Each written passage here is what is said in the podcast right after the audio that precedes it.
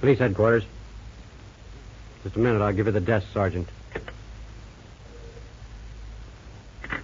Police station. Sergeant Coombs. Hello, this is the Industrial Ironworks. Hargood speaking. Yes, Mr. Hargood. We're ready for our payroll escort. I'm at the bank now. All right. Uh, that's the second national, isn't it? Yes. I'll wait until your men arrive. All right, sir. We'll get right on it. Thanks. Radio.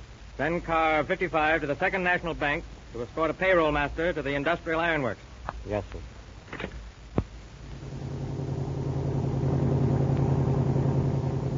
Calling car 55, car 55, broadcast 81. Proceed to the Second National Bank. The YR call. Hey, that's us. Yeah. Why are? That's an escort call, isn't it? Yeah, probably the Industrial Ironworks. They pay off twice a month. Much dough? Oh, about 40,000. Perkins and I used to escort it all the time. That is, before he got canned. Hmm, that's a lot of dough. Yeah, they used to pack it alone, but they lost the whole caboodle about six months ago. Some yegg forced their paymaster to the curb and took it with him. All Hargood had left was a bump on his head. Hargood? Yeah, he's the paymaster. Good Scott. That is, as far as I know. We're to meet him at the bank. Well, all I can say is, I wouldn't want to pack $40,000 around with me unless I had a couple of Tommy guns on each side. No, sir. Not in these times. Yeah, here we are. You stay in the car. I'll duck in and meet Hargood. Oh, here he is. He's waiting for us. Hello, Mr. Hargood. Keep you waiting. Well, not long. A couple of minutes or so. Meet my new partner, Officer Adams. Oh, pleased to meet you, Adam. Where's Perkins? I don't know. The department let him go for some reason. Well, hop in. We'll deliver you to the foundry. Intact? well, I hope so.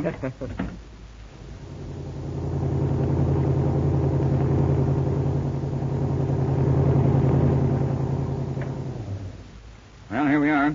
Want me to go in with you? Oh, it's not necessary, but uh, perhaps you'd better. The old man's very fussy about the payroll since I lost that bag last year. We'd carry it in an armored tank if he had his way. Well, I don't blame him much. Forty thousand's a lot of money. Yeah, it's 50000 today. Some special bonuses. Hmm. Someday I'm going to knock you over myself. Stay in the car, Joe, and I'll take Hargood inside. Right. No, no, Hargood. Hey, officer, there's a fight around the corner. A couple of fruit peddlers are whaling the sevens out of each other. You better break 'em up. I'll be around there in a minute. Oh, you better come right now. It's a real fight. I said I'd be around there in a minute. I'm waiting for my partner. Oh, yeah? Oh. There, that'll hold you, you smart copper. Joe! Joe, he's heading your way with the payroll. Let him off. Hey, Joe, where are you? Starting. He's got the payroll. Hey, Joe! Holy smoke! He's been beamed.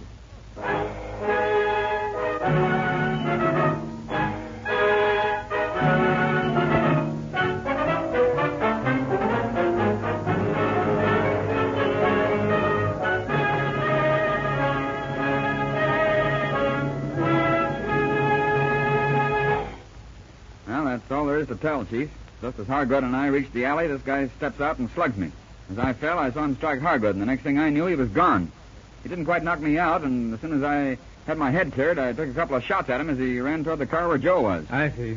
He was too far away to hit, so I yelled at Joe to head him off. I couldn't see Joe anywhere, so I beat her to the car and found him laying on the seat cold as a cucumber. Yeah. The fellow gave me the sap before he lifted the payroll. Did you see the man? Not very good, sir. He came running up to the car telling me there was a fight around the corner. And when I refused to get out, he shot me. Hmm. He sure had it all figured out, Chief, and it worked out just like he planned it. Why were you and the paymaster going in the back way? Don't you usually go in the front office? Yes, sir, but I was just following Hargood. I guess he had some reason for going in that way. Well, it's done. I don't mind telling you, boys, that you'll have some explaining to do when the civil service meets again. You were assigned to protect that payroll, and you failed, both of you. Well, I'll do what I can for you, but I don't mind saying that you're both in a spot. Yes, sir. That's all. Thank you, sir. I knew the old boy'd be hot under the collar about it. Yeah. What do you think they'll do? Can't ever tell. They may overlook it, and again, they may bounce us. What are you doing this afternoon? Oh, nothing. Why? Well, we got ourselves into this mess, so I suppose it's up to us to get ourselves out. What do you mean? I mean, if we wait for the dicks to run this thing down, we'll be warming park benches. I got a hunch, and we're going to follow it up. Come on, Where are you going? to talk to Mrs. Hargood.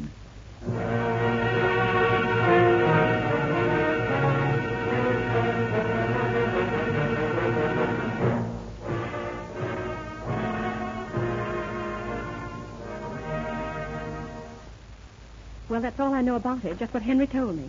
Oh, I wish he'd give up that job. He was hurt about six months ago and then yesterday.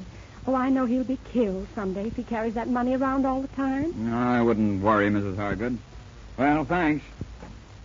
Hmm. That's your car out in front? Uh, Yes, Henry bought it about three months ago. Sure a beauty. I'll bet it set him back a pretty penny. He didn't tell me what it cost him, but I know it was very expensive. His brother called him a fool for buying it. Yeah, they don't give away cars like that. Well, goodbye. We'll be seeing you. Yes, thanks for calling, officer. Well, what do you make of it, Wiley? I don't know for sure, but I've a pretty good idea that this thing was an inside job. Yeah? Yeah. I had a hunch from the first. I didn't tell you, but I had a feeling the day of the holdup that Hargood knew the fellow who socked us. He started getting nervous as soon as we approached the back of the factory. Well, why were you asking Mrs. Hargood about the car on the house? I got a hunch that Hargood must have framed that other list six months ago. It's a cinch he doesn't make much dough on that factory job, and right after the robbery, he buys a new car and moves to a swell house. Say, that's right. Who do you think is in on it with him? His brother. His wife mentioned him, you know. His brother? Yeah, and some other guy. The guy who tried to decoy you out of the car. Yes, but. Uh, I know, I know, I know. You you thought he was the same guy who blackjacked me. Well, he wasn't. The guy didn't have time to get around to the alley after he socked you. It was done by two of them. Well, who was the other? I don't know, but I'm looking into this brother of Hargood's. He didn't like it when Hargood bought that fancy car. Well, maybe he had a reason.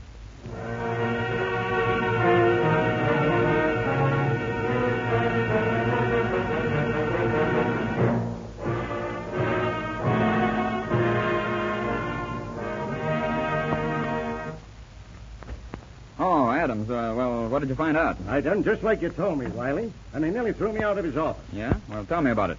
Well, I look him up in the city directory, and I find out Hargood's brother is a lawyer. Inquiring around, I find his reputation ain't any too savory.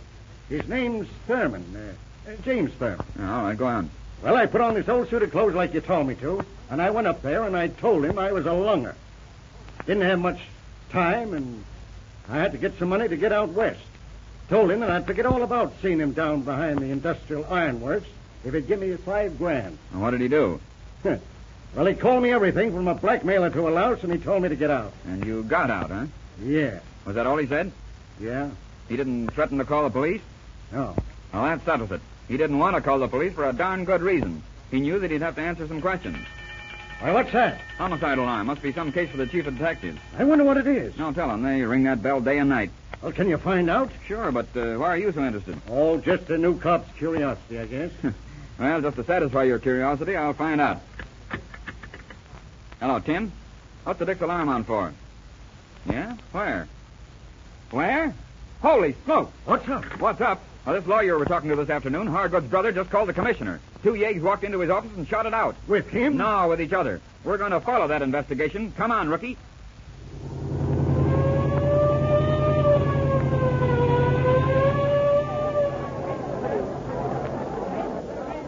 All right, all right. Get back out of the way. Get back, you. Come on, Joe. Here's the room. Oh, uh, hello, Chief. We didn't know that you'd be here. What brings you two patrolmen in here? Well, we're off duty tonight, Chief. I just wanted to follow this call up. Well, sit down over there and keep quiet. Yes. Now, Mr. Thurmond, you say you were seated at your desk. Yes, I was seated at my desk when the telephone rang. It was my brother. This man? No, no, the other one. Holy smoke. One of the dead guys is a paymaster Hargood. And the other one is the guy that socked me. Go ahead, Mr. Thurmond. Well, my brother said he was in a sort of jam and wanted to see me. I waited about 15 minutes, and then I heard those two men quarreling in the hallway outside my door.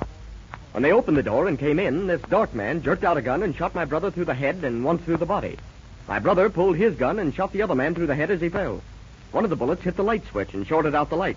The room was pitch dark, but I crawled across to the telephone and dialed your home. I see. You knew my number? Yes, I've told you before, you remember. Well, I guess that's that. What's the matter, Wiley? Uh, nothing, Chief, except that this guy is the biggest liar I ever heard. What? Why, who is this man, Chief? Wiley, on our radio patrol. What makes you say that, Wiley? Because he is, sir. A liar and a murderer. Why, you low down dirty. You can't say that about me. What's more, he's a payroll robber, and he killed those guys to keep him quiet. That's a lie. What do you mean? This guy and his brother Hargood, there on the floor, engineered the whole thing with the help of the other guy laying there. I demand that this officer be arrested for making false charges. Now, wait a minute. Go ahead, Wiley. Well, sir, I had a hunch that Hargood recognized the guy who robbed us. I also found out that Hargood spent a lot of money right after the first holdup six months ago. He immediately bought a new car and moved into a new house. Where'd you get that? From Mrs. Hargood.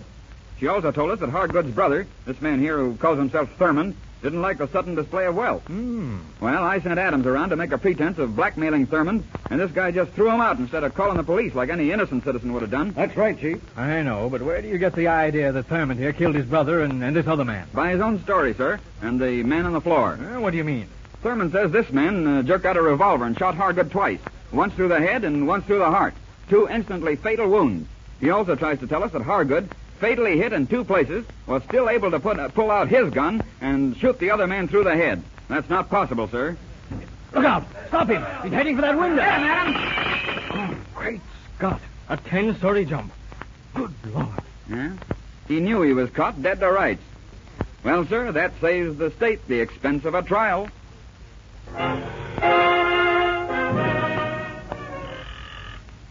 Police headquarters. All right, Chief. Hello, Tim. Send an ambulance to the Fletcher building on a trip to the morgue.